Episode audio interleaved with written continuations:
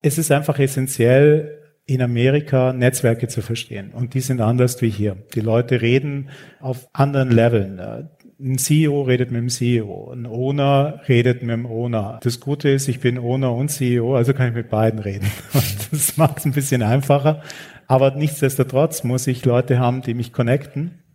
Und das ist gar nicht leicht. Und Amerika ist für einen Europäer brutal schwierig, da reinzukommen. Leute wie Leonsis, Jordan, Cuban, die, die helfen einem.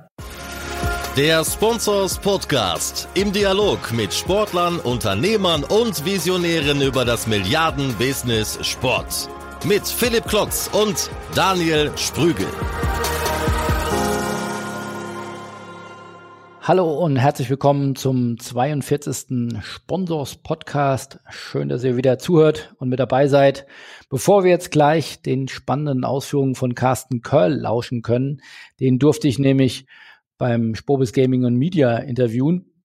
Carsten ist einer der spannendsten CEOs und Gründer im Sportbusiness und wurde jüngst bei einer neuen Investorenrunde sein Unternehmen Sportradar auf über zwei Milliarden bewertet, wie er das geschafft hat, in so schneller Zeit zu wachsen, wie er es geschafft hat, über 2000 Menschen weltweit zu führen und jetzt, wie gesagt, in einer neuen Investorenrunde eine Bewertung von über zwei Milliarden zu bekommen. Das erfahrt ihr gleich im Interview mit Carsten Körl beim Spobis in Köln. Aber jetzt erstmal nach Berlin zu dir. Daniel, wie geht's dir? Grüße dich, Philipp. Hi. Mega, mir geht's super. Was mich mal erstmal anfänglich interessiert, wie war denn euer Open House letzte Woche? Super Wetter, super Stimmung ab früher Stunde, feucht, fröhlich und nicht nur von innen, sondern auch von außen. Wir sind mit, mit der Tanja, so hieß das Schiff, die Barkasse, sind wir über die Elbe gefahren, an der Skyline vorbei, über, über die Elbe, äh, die übliche Hafenrundfahrt und haben Freunde des Hauses und unsere Partner mal hochleben lassen und äh, eine gute Zeit gehabt. Sehr schön. Du, du hast ja mal zu mir gesagt bei mir im Podcast irgendwie nach dem Spobis ist vor dem Spobis. Wahrscheinlich äh, seid ihr jetzt schon wieder stark im Akquirieren für die neue Saison, oder? Für, für den Januar, oder? Ja, Spobis ist ein ganzjahresprojekt für uns geworden, das ist klar. Aber jetzt nach dem Spobis Gaming Media ist der Blick natürlich Richtung Düsseldorf und Richtung äh, dem großen Spobis noch mal klarer. Und jetzt legen wir noch auf jeden Fall eine Schippe drauf. Ihr arbeitet ja noch nebenher, ihr macht noch ein paar News, wie immer. Die Top 3 der Woche, damit legst du los. Was hast du mitgebracht? Genau, zum Nummer eins, das hat in der Tat auch das Open House ein Stück weit erbeben lassen. Die Nachricht, die dann über Twitter und über Pressemitteilungen reinkam, über den Paradigmenwechsel bei Lager der Sports, haben viele bestimmt bei uns schon äh, gelesen. Ich hatte Ende letzte Woche auch da noch ein spannendes Hintergrundgespräch, Schräg, Schräg Interview mit Philipp Hasenbein und Robert Müller von Bulteus zu diesem Thema. Dazu bald mehr auf unserer Website sponsors.de, wenn wir die nächsten Tage publizieren der größte Sportvermarkter in Deutschland hat einen Paradigmenwechsel angekündigt und will sich digitaler ausrichten, will sich äh, mehr Sponsor-centric, nennen sie das, ausrichten. Das war auf jeden Fall großes Thema beim Open House, äh, denn mit Lagardère Sports arbeitet ja auf die eine oder andere Weise doch fast jeder zusammen und äh, insofern viele im Sportbusiness davon betroffen. Philipp Hasenbein und Robert Müller von Volteus wollen jetzt äh, in den nächsten Wochen und Monaten dort auch eine Rundtour durch ähm, das Sportbusiness Deutschland machen und das erklären. Sie haben uns das schon erklärt, ihr könnt es bald bei uns lesen. Wie gesagt, ich finde es sehr spannend, sehr mutig, was die dort machen. Hat viel mit Digitalisierung zu tun und das wissen wir ja, das weiß ich auch im eigenen Haus. Äh, man kann sich da viel vornehmen, ob das dann alles so kommt und in welcher Zeit, das steht dann nochmal auf dem anderen Blatt. Aber allein den Schritt zu machen, das ist sicherlich äh, absolut richtig und wir dürfen da, glaube ich, bald mehr erfahren, wo es hingeht mit Lager der Sports und dem Paradigmenwechsel.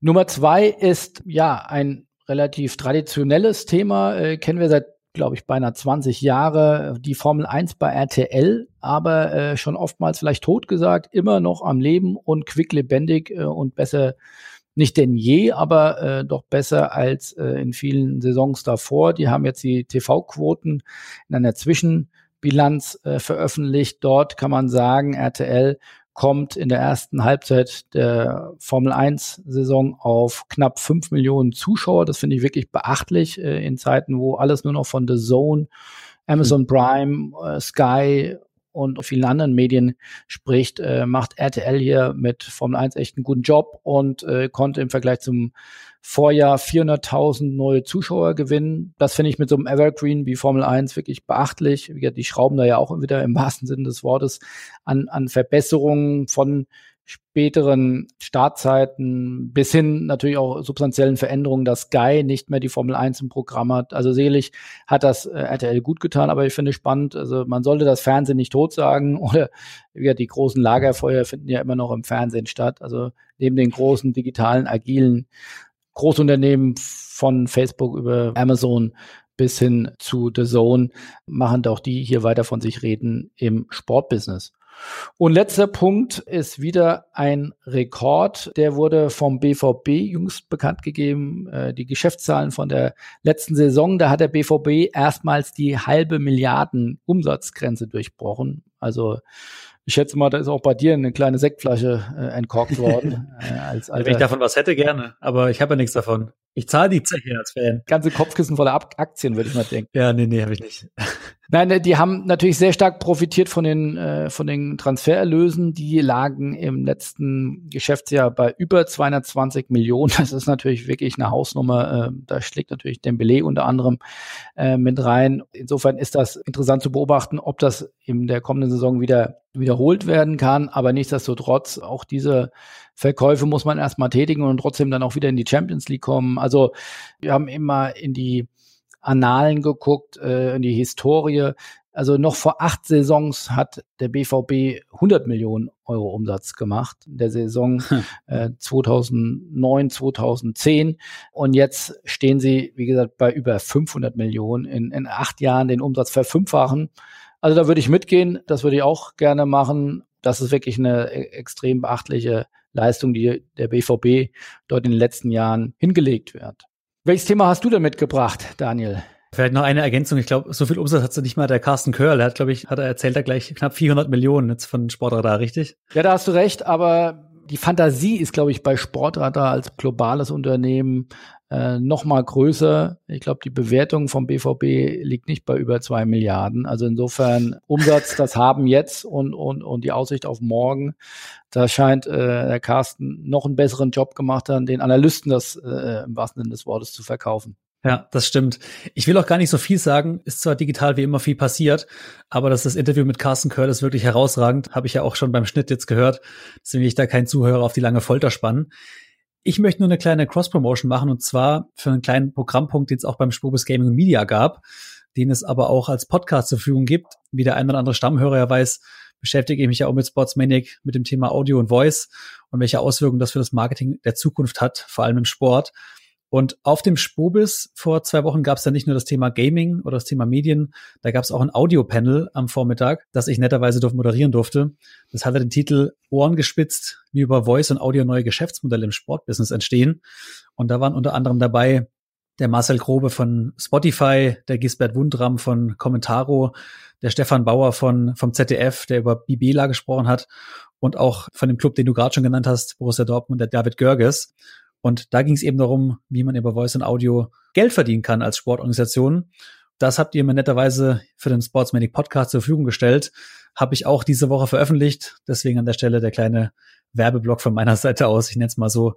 Wer nach dem Interview mit Carsten Köll noch Lust auf mehr Podcasts hat und Spobis-Inhalte, der sollte A, bei euch auf dem YouTube-Channel vorbeischauen. Da gibt's ja ein paar Keynotes noch zu hören.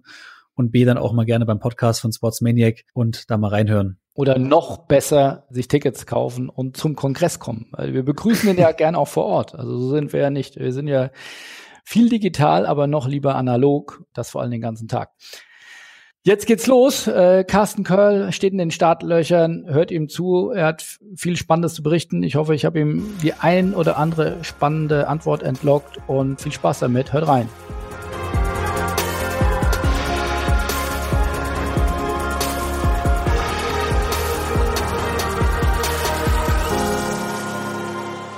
Ich darf auf die Bühne bitten Carsten Körl. Er ist Gründer und Geschäftsführer von Sportradar. Herzlich willkommen. Carsten, such dir ein Mikrofon aus. Wir standen vor ja, anderthalb Jahren äh, mal zusammen, da haben wir auch schon beim Spobis äh, getalkt. Damals fand ich noch ganz einprägsam, hast du erzählt, 2003 im australischen Outback hattest du gerade glaube ich, die Anteile von BWin verkauft, hast dich neu gesettelt, ähm, hast überlegt, was machst du jetzt? Bleibe ich ein, ein wohlbetuchter oder suche ich das wohlbetuchte Rentenalter verfrüht auf oder starte ich nochmal richtig durch? Du hast dich fürs Durchstarten entschieden, hast aber damals gesagt, ja, am liebsten hätte ich ein Unternehmen gehabt mit so fünf, sechs Mitarbeitern und nicht ganz so viel äh, Stress, wie ich es vor bei BWin hatte. Heute mit Blick heute auf Sportradar über 2000 äh, Mitarbeiter in über 30 Ländern aktiv. Was ist schiefgelaufen? Naja, zunächst mal, ich habe gelernt, was schiefgelaufen ist. Ähm, ich bin nicht der Ralf Reichert, der kommt nach mir. Und die richtig Erfolgreichen kommen zum Schluss. Ähm, und der Ralf hat immer recht. Das ist natürlich schiefgelaufen in meiner Karriere, aber dem Ralf gönne ich das alles. Ähm, nicht so schiefgelaufen. Ich habe viel Spaß mit dem, was ich mache. Ich habe nie irgendwie in eine Richtung das entwickelt, zu sagen, ich brauche 2000 Leute oder ich brauche 1000 Leute, die für mich arbeiten oder ich brauche 5000, sondern ich mache einfach das, was mir Spaß macht. Und das ist recht erfolgreich. Ich glaube, sowas zu planen, er ist verdammt schwer. Und ähm, da kommt viel zusammen. Da kommt ein Element von viel Glück und Timing. Das haben wir damals schon besprochen zusammen. Da kommt schon auch ein bisschen harte Arbeit und vielleicht auch äh, strategische Planung. Aber ähm, spezifisch in die Richtung zu gehen und sagen, ich möchte jetzt ähm, ein Milliardenunternehmen. Oder ich möchte 2000 Leute oder 5000 Leute haben, glaube ich, wäre falsch. Und kenne ich nicht von erfolgreichen Unternehmern, dass das so gelaufen ist. Du hattest jetzt vor kurzem, das hat natürlich ganz gut bei uns hier in, in Dramaturgie reingepasst, ein, also nach, nach Jahren des großen Wachstums jetzt nochmal eine neue Investorenrunde äh, gehabt. Die wurde vor kurzem publik. Da wurde Sportradar in dem Zuge mit über zwei Milliarden Euro äh, bewertet. Kann man sagen, du bist der erste deutsche Sportbusiness-Milliardär? Hat mich Bloomberg letzte Woche auch gefragt. Bloomberg hat, glaube ich, so einen Titel gemacht, The Paper Billionaire. Auch recht provokant. Ist sicherlich, ist eine Bewertung. Und ich glaube, es müsste jeder verstehen und jeder, der hier im Saal und ich glaube etliche der Kollegen hier hatten schon mal mit Private Equity zu tun, weiß, dass äh, das Kapital, was ich von Private Equity bekomme, so einen Zyklus unterliegt. Und der Zyklus, der kann fünf Jahre sein, der kann sieben Jahre sein, manchmal versprechen die Jungs auch acht oder neun Jahre. Ähm, schlussendlich, wenn man sich die Vorlaufzeiten anschaut, dann sind die zwischen fünf und sieben Jahren. Und nach der Zeit will das Kapital wieder oder die Investoren, die das Kapital gegeben haben, wollen eine Rückzahlung haben. Genau das ist auch bei uns passiert. Es ist aber nicht mein Plot gewesen, wo ich mir sage, ähm, ich möchte mich auf die Zeitschiene mit den Investoren stellen. Ich sehe das anders und ich glaube, dass wir mit dem, was wir machen wollen, sicherlich nochmal fünf Jahre brauchen, um den Markt so zu entwickeln. Ich sehe auch Marktwachstum. Also wäre es dumm, jetzt an der Stelle zu sagen, ich, ich suche nach einem Exit oder ich will verkaufen. Sprich, ich bin gezwungen, jemand Neuen zu finden. Das habe ich gemacht. Und, ähm, und dann gibt es so eine Marktdynamik. Es gibt, wo wir stehen, und da pflichten wir sicherlich viele zu, dass wir eher am oberen Ende stehen wie am unteren Ende. Einige sprechen sogar von der Blase, finde ich nicht unbedingt falsch. Und es ist ein gutes Timing, jetzt einen Exit zu machen, den ich ja nicht gemacht habe. Wie du weißt, habe ich ja keinen einzigen Share verkauft. Ja, hingegen glaube ich, hast du, also es hat sich aber auf jeden Fall was an den Anteilen verändert. Kannst du da ja. einen Blick äh, geben? Was es gibt was Entscheidendes, was sich verändert hat. Es war vorher eine Co-Shareholder-Structure, die wir gehabt haben. Jetzt ist es ein Minority Investment von den neuen Investoren, sprich, ähm, und das ist wichtig, oder da gibt es so eine Grenze von 50 Prozent. Rein rechnerisch wird es einfacher, wenn man ein bisschen mehr hat. Und das durfte ich erzielen, oder? Das ist nicht die Commercial Shares, die für mich nicht so eine große Rolle spielen. Ich glaube, ich habe momentan nach diesen ganzen Kapitalerhöhungen und Runden 41 oder 42 Prozent Commercial. Aber wichtig ist, ich habe 50 plus 1 äh, vom Voting. Und dabei möchte ich gern stehen bleiben. Da kann ich entspannter die Firma entwickeln. Das heißt, also das hattest du vorher nicht. Das heißt, du hast diese Investorenrunde auch genutzt, um da nochmal klare Leadership-Strukturen zu schaffen? Ich bin, ich bin da bei der Runde All-In gegangen. Ich habe, ähm, wie gesagt, nicht einen Share verkauft. Das Gegenteil ist der Fall. Das war für mich der Schritt, wo ich sage, es passt für mich besser. Ich habe eine klare Vorstellung, wo ich hin will. Ich brauche einen Partner, der das eher langfristig so sieht. Das ist gar nicht so einfach. Mhm. Ähm, die Partner habe ich jetzt gefunden, die das eher nicht auf einem Vier- oder Fünfjahreszyklus sehen. Das hängt auch damit zusammen, wie die Partner aufgestellt sind. Ein Pensionsfonds denkt in größeren Bahnen, in äh, Generationen. Und ähm, das ist mir sehr sympathisch zu sagen, lass uns mal größer denken Und die Jungs, die haben auch noch genügend Kapital dahinter, um größer zu denken. Bei mir heißen die jetzt The, the Trillionaires, wo ich die das erste Mal getroffen habe, habe ich gesagt, wie viel Kapital verwaltet denn ihr? Weil das ist so in so einem Pitch mit 20 Private Equity, sagt dann jeder, ich habe 50 Milliarden und mein Fonds hat 15 Milliarden, das sind bizarre Beträge. Und ich sage, wie viel verwaltet denn ihr? Und haben gesagt, ja, im Moment 680 Milliarden, aber in zehn Jahren eine Trillion. Und seitdem sind sie die Trillionaires. Aber es macht Sinn, äh, Pensionsgelder in verschiedenen Buckets zu verwalten. Und wir sind halt in dem Bucket Technology und Risiko.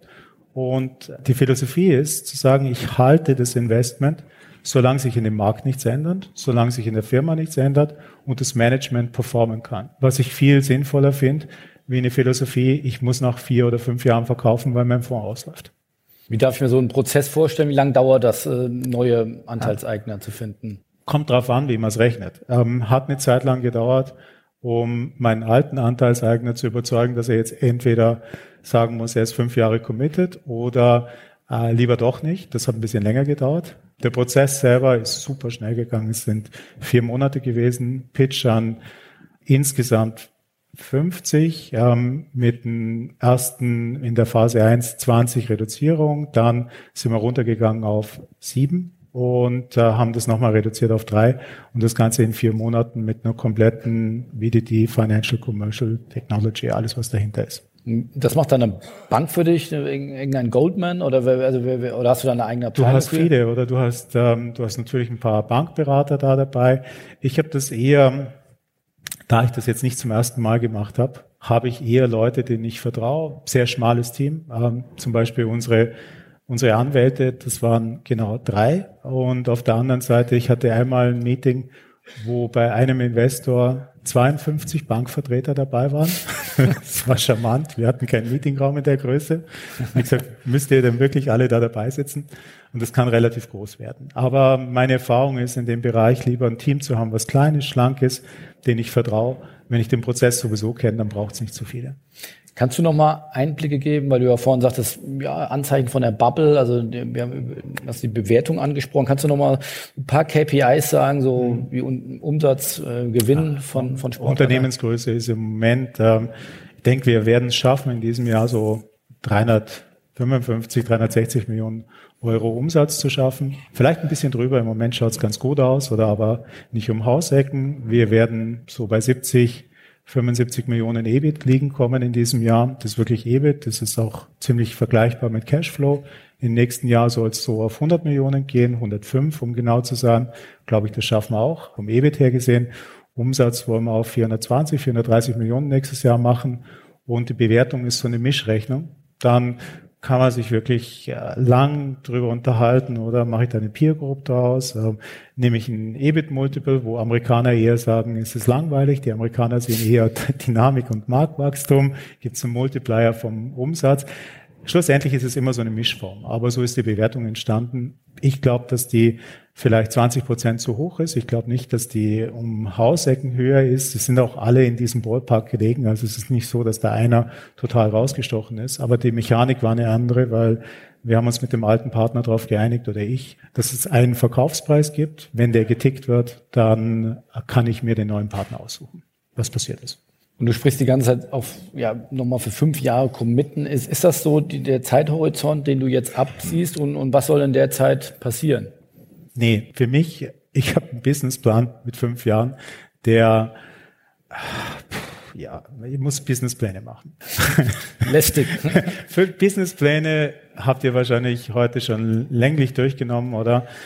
Meine Meinung dazu ist, ähm, in dem Digitalgeschäft, wo wir unterwegs sind, ähm, jeder Plan, der älter ist wie zwei Jahre, ist das Papier nicht wert und die Arbeit nicht wert, die ich da reinstecke. Habe ich aber machen müssen. Ich habe viel Arbeit da reingesteckt und äh, jeder Investor will so mal eine Richtung spüren oder wo du vielleicht in fünf Jahren stehst, weil so werden die Investments halt ausgelegt.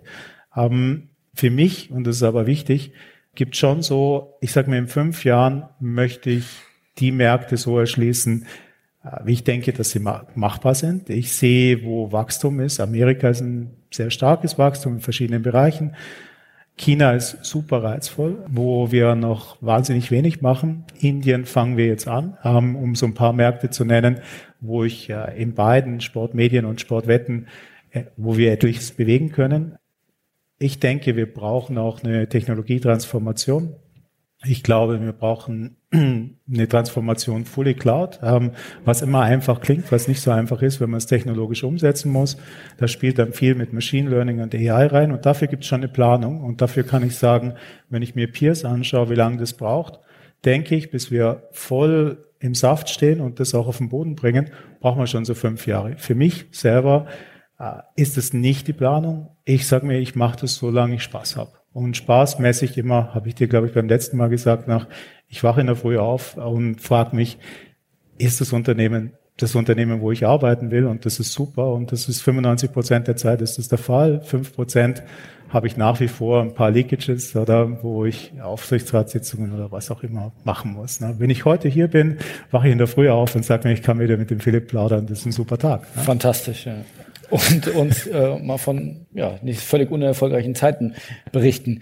Wie wichtig waren auch so kleine äh, Minority Shareholder wie Michael Jordan, Ted Leonsis und Mark Cuban? Sind die weiterhin an Bord? Also die haben ja, glaube ich, vor zwei, ein, zwei, drei Jahren Anteile erworben, äh, sind Teil des US-Boards. Glaube ich, ihr habt einen großen Fokus auf die USA. Wie wichtig sind die für deinen Erfolg? Super wichtig. Ich meine, ähm Michael war äh, sehr lustig. Er hat gesagt, uh, you're gonna want to stay on board and you're gonna, you want to push that with me. Carsten, you made me not enough money. I need a little bit more, so let's continue. And I said, okay, Michael, we're gonna have a look. Uh, ich glaube, er steht jetzt auch so bei einer Milliarden privat. Der ist ziemlich entspannt. Aber der, der, der sieht halt, der Michael, der hat so ein, Natürlich hat er das Gambling gehen und äh, jeder hat so ein paar Stories über ihn gelesen. Der mag das und der, der liebt natürlich den Sport. Und er öffnet einfach wahnsinnig viele Türen, ohne dass der viel macht. Nur, dass er da ist, ist schon ein Riesenpush. Ted Leonsis hat den Stanley Cup gewonnen. Er hat gesagt, Ted, was kann ich dir jetzt noch für eine Freude in deinem Leben machen? Da sagt er eigentlich nur noch, dass er noch mal eine Parade bekommt. Der hatte eine Parade in Washington. Er hat gesagt, Ted, that's, that's gonna be difficult with me. Aber natürlich bleibt er dabei. Und es ist einfach essentiell, in Amerika Netzwerke zu verstehen. Und die sind anders wie hier. Die Leute reden auf anderen Leveln. Ein CEO redet mit dem CEO, ein Owner redet mit dem Owner. Das Gute ist, ich bin Owner und CEO, also kann ich mit beiden reden. Und das macht es ein bisschen einfacher. Aber nichtsdestotrotz muss ich Leute haben, die mich connecten. Und das ist gar nicht leicht. Und Amerika ist für einen Europäer brutal schwierig, da reinzukommen. Leute wie Leonsis, Jordan, Cuban, die, die helfen einem. Man muss einfach wissen, wie kann ich sie am besten einsetzen. Und ich denke, werdet in den nächsten zwei, drei Wochen vielleicht noch den einen oder anderen wiederfinden, der auch einen guten Namen hat, den man schon mal irgendwo gelesen hat im amerikanischen Sport, der mir da helfen wird auf dem Weg, weil es ist wichtig. Es ist wichtig, die Netzwerke aufzubauen und, und davon zu profitieren. Und da gibt es jetzt ein erhöhtes Interesse, weil wir hatten eine nicht unerhebliche Änderung in der Gesetzeslage in Amerika, die ganz okay ist für uns. Und da können wir noch ein bisschen mehr draus machen. Wie kommt man an solche Leute ran? Also überlegst du dir, jo, Basketball, wer ist da am besten vernetzt in den USA? Also Komme ich vielleicht auch auf Michael Jordan, aber wie kommt ja. man an den jetzt ran? Michael war recht einfach gegenüber Ted Leonsis. Ted Leonsis ähm, war ein bisschen schwieriger, die richtige Verbindung da zu finden, aber die Sportwelt ist relativ klein und es geht dann schon relativ schnell, dass ich hier jemand ansprechen kann, der wieder jemand in Amerika kennt und dann weitet sich das aus. Jetzt weiß ich nach vier Jahren Amerika, schon recht genau, wen ich noch dazu bräuchte oder wer mir gut gefallen würde, mit wem ich schon Kontakt hatte. Äh, das ist jetzt nicht mehr so schwierig. Ähm, es ist schon schwierig, die Leute dann zu überzeugen und zu sagen, hey, das wäre doch super, wenn wir da reingehen. Äh, wenn der Markt stimmt und, und auch die Erfolgsaussicht für die Jungs stimmt, dann sind die auch alle relativ schnell Feuer und Flamme.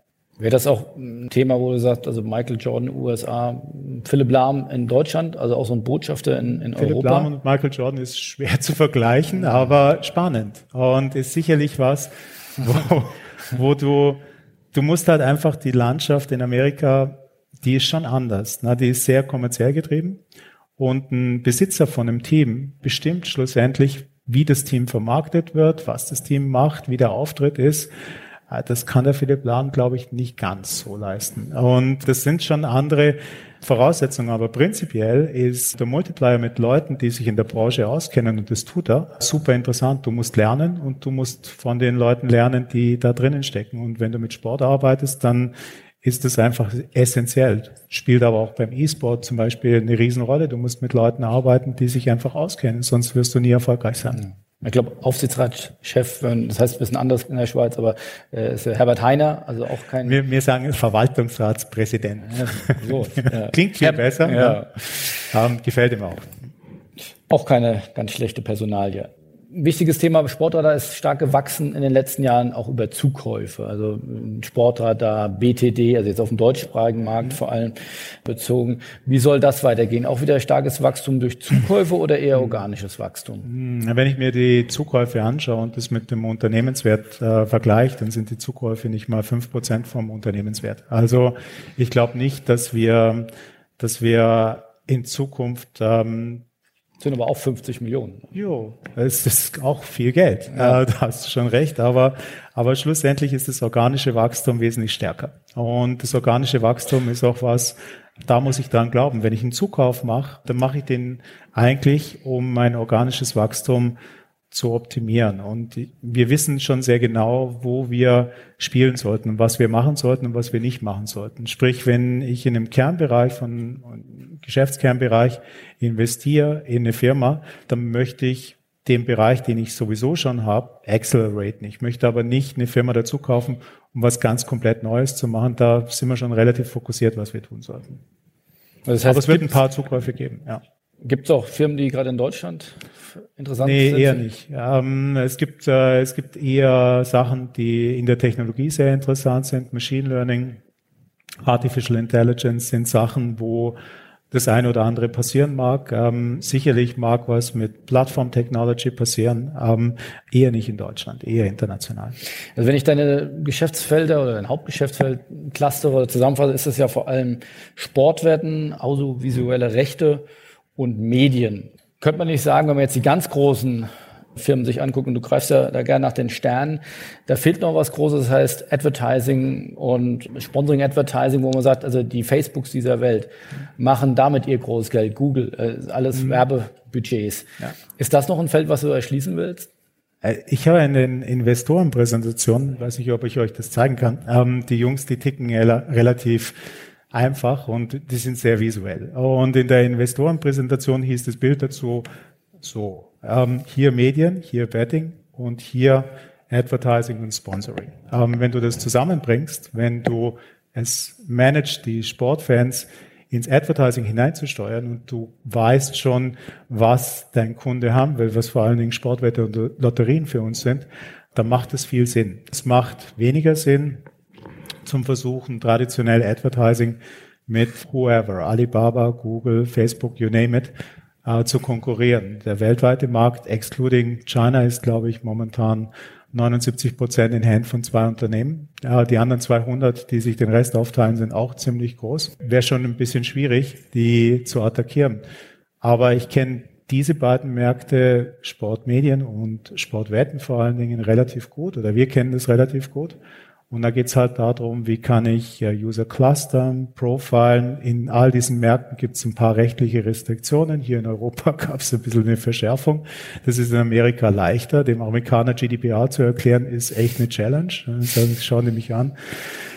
What the bloody fuck you're talking about? So you can't do business in advertising if you have to execute that rules and say, yeah, that's Europe. Oh, good that we are here in America. Das ist was, wo man wirklich wo ich glaube, dass wir viel machen können. Sponsoring auch super interessant, äh, vor allen Dingen super interessant, wenn ich ein globales Netzwerk einbringen kann, was ich dann zielgesteuert dort einsetze. Da gibt's viele Sponsoren, die einfach Schwierigkeiten haben, wenn sie nach Amerika gehen wollen oder wenn sie nach Italien zum Beispiel gehen wollen, wie kommen Sie an den richtigen Reach, Conversion, was können Sie machen? Und all das dreht sich für uns im Kernbereich Sport, Medien und Sportwetten. Hast Amerika angesprochen, da passiert ja momentan eine ganze Menge, auch im Bereich Sportwetten. Der Markt liberalisiert sich Step by Step. Ich meine, du hast es schon mal gemacht mit Bewin. Wäre das auch eine Möglichkeit, jetzt da nochmal auch als Sportwettenanbieter aktiv zu werden? No way. Habe ich schon gemacht. Gab es verschiedene Gründe, warum ich es nicht mehr mache. Wir sind strict B2B im Sportwetten, sind super happy damit, ähm, werden das nach wie vor ganz zielgeführt im B2B-Bereich weiterführen bei Sportwetten. Da wird sich nichts ändern daran, ähm, weil sonst sind wir Konkurrenz zu unseren Kunden und das wäre, glaube ich, nicht gut für uns. bist viel in Amerika unterwegs. Gibt es wo so Key Learnings, wo, wo man sagt, also ich glaube, der Markt ist deutlich dynamischer, ähm, ist deutlich liberaler. Gibt es mhm. Dinge, wo man sagt, da müsste der deutschsprachige Markt davon lernen, das müssten die sich aneignen? Oh, gibt viele Dinge. Ähm, ich glaube, da fehlt, wenn ich es mit Deutschland vergleiche, fehlt der Mut zu investieren, auch mal zu probieren und auch hinzunehmen, dass das mal daneben gehen kann. Der fehlt generell. Hier wird wahnsinnig viel diskutiert. Es wird analytisch alles aufbereitet. Der Amerikaner versucht es schon mal im Groben, aber irgendwann reicht es ihm dann und sagt, okay, we're gonna go for it. Das ist meistens erfolgreicher. Amerika hat halt den Vorteil, alles, was ich mache, der Bucket ist einfach zehnmal größer wie in Europa, ähm, in jedem Land. Ich habe einfach wesentlich mehr User. Commercial ist da wesentlich mehr Drive dahinter. Das heißt, wenn ich was erfolgreich mache, ist es viel leichter, das zu skalieren und mit der Skalierung Profitabilität zu kriegen. Kostet aber auch viel mehr Geld, um da reinzukommen. Und den Mut muss ich haben, das zu machen. Jetzt sagt jeder, wir haben Amerika gar nicht so schlecht gemacht oder wir haben irgendwie ein bisschen Glück gehabt, dass jetzt die Betting Regulation kommt und passbar aufgehoben worden ist und jetzt Staat für Staat liberalisiert wird. Stimmt schon. Aber wir haben seit vier Jahren dort rein investiert und es hat mich, glaube ich, unterm Strich oder uns unterm Strich schon so 45, 50 Millionen gekostet in den letzten vier Jahren. Und jedes Mal habe ich ja mit meinem Aufsichtsrat Diskussionen, Verwaltungsrat heißt es in der Schweiz, ähm, warum ich das denn mache. Weil das ja ein so ohne Boden ist und das ist zäh und schwierig und äh, da kommt niemals Drive in das Geschäftsmodell. Jetzt sagt keiner mehr was. Jetzt versteht jeder, dass das eine gute Positionierung ist, die wir jetzt erstmal ausbauen und monetarisieren müssen. Aber es geht halt größer und ich muss mutiger sein. Das sind, glaube ich, die Hauptunterschiede. Von den Leuten, vom Qualification, von dem, was ich sehe an Ausbildung hier in Europa, ist es absolut gleichwertig oder besser. Ich finde ähm, rein Arbeitseinstellung und und wie ich mich begeistern kann und Sport und Technology ist emotional, ist es hier sensationell in Deutschland. Ich glaube einfach, ähm, dass ein bisschen der Mut mehr da sein muss, größer zu investieren, dann habe ich auch mehr Chancen, was rauszuholen. Wie schätzt du den E-Sport-Markt ein?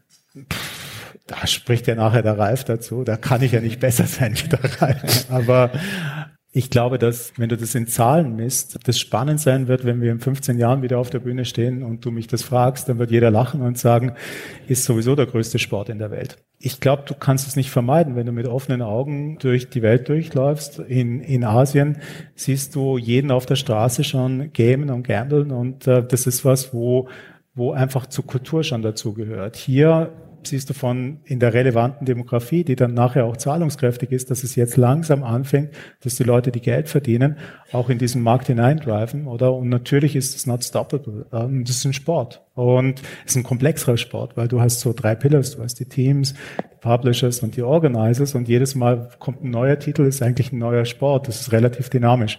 Aber die Masse, die angesprochen wird, ähm, die, äh, das ganze Thema wird wahnsinnig groß werden, muss wahnsinnig groß werden ähm, und ist spannend, ist eine Challenge für uns, ist eine echte Challenge. Im letzten Management-Meeting haben wir darüber geredet.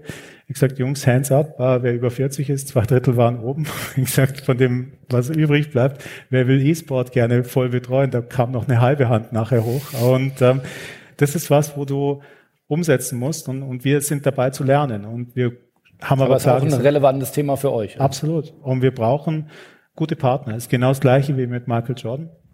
Wir haben eine super Partnerschaft mit ESL. Wir versuchen das auszubauen. Ähm, so kann ich lernen. Wir haben Zugänge und wir können das vermarkten, verwerten. Wir haben auch ein paar Ideen, was man machen kann. Aber es muss vom Management wirklich der Drive dahinter sein und auch der absolute Willen und das Wissen. Und ich muss es erweitern können über externe Kompetenz. Letzte Frage.